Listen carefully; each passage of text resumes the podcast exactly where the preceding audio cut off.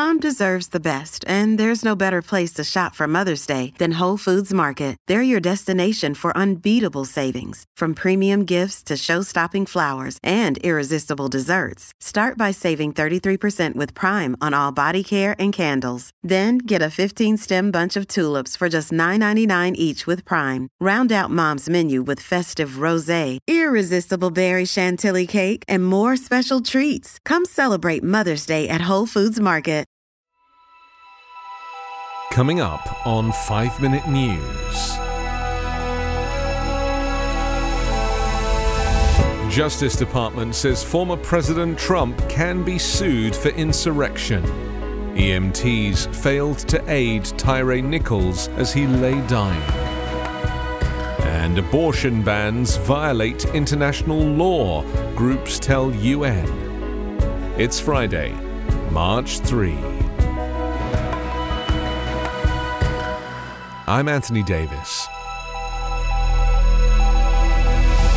The disgraced former president Donald Trump can be sued by injured Capitol police officers and Democratic lawmakers over the January 6, 2021 insurrection at the U.S. Capitol, the Justice Department said Thursday in a federal court case testing Trump's legal vulnerability for his speech before the riot. In court papers, the Justice Department told a federal appeals court in Washington that it should allow the lawsuits to move forward, rejecting Trump's argument that he is immune from the claims. The department said it takes no position on the lawsuit's claims that the former president's words incited the attack on the Capitol. Nevertheless, justice lawyers told the court that a president would not be protected by absolute immunity if his words were found to have been an incitement of imminent private violence. As the nation's leader and head of state, the president has an extraordinary power to speak to his fellow citizens and on their behalf, they wrote. The brief was filed by lawyers of the Justice Department's Civil Division and has no bearing on a separate criminal investigation by a department special counsel into whether Trump can be criminally charged over efforts to undo President Joe Biden's victory in the 2020 presidential election ahead of the Capitol riot. In fact, the lawyers note that they are not taking a position with respect to potential criminal liability for Trump or anyone else.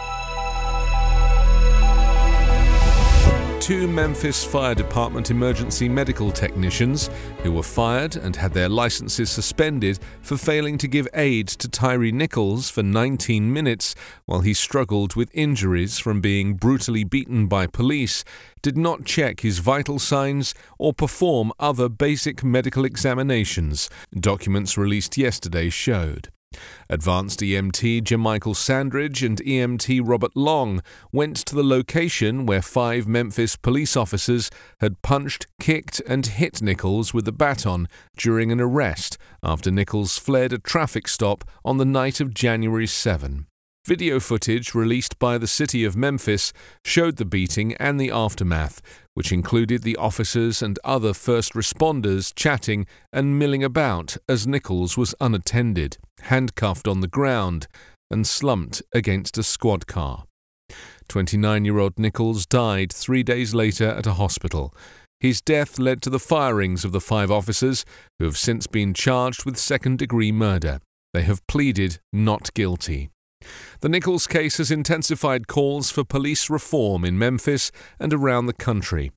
In the board's records, officials said both technicians failed to provide any basic emergency care to Nichols for 19 minutes, even as he showed clear signs of distress, such as the inability to remain in a seated posture. Both Long and Sandridge failed to initiate a primary examination, which could help identify the presence of any life threatening injuries, the document showed. Nichols's vital signs were not checked, he did not receive high flow oxygen or an intravenous line, and he was not placed on a heart monitor. They also did not perform a secondary examination, which is used to establish any non life threatening injuries, the document showed.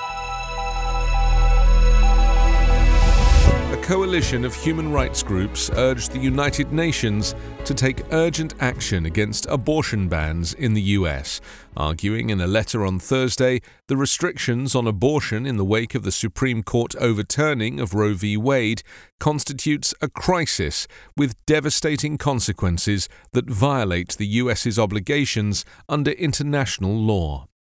The letter, signed by 196 organizations and first published by The Guardian, details the intensifying harms faced by people in the US who can become pregnant, saying the Supreme Court's opinion in Dobbs v. Jackson Women's Health Organization has devastating human rights implications.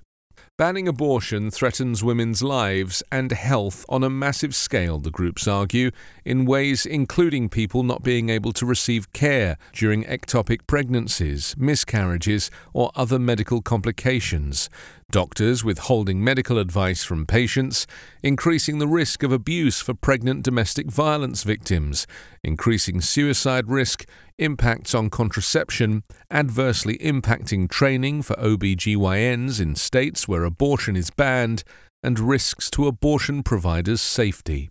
Abortion bans carry harsh legal penalties for abortion providers or others who aid and abet someone receiving an abortion, the letter argued, along with possible risks to pregnant people, as some states have suggested they should face penalties if they self induce an abortion. The groups allege abortion bans violate multiple obligations the US has under international human rights law, including the International Covenant on Civil and Political Rights, the International Convention on the Elimination of All Forms of Racial Discrimination, and the Convention Against Torture and Other Cruel, Inhuman, or Degrading Treatment or Punishment.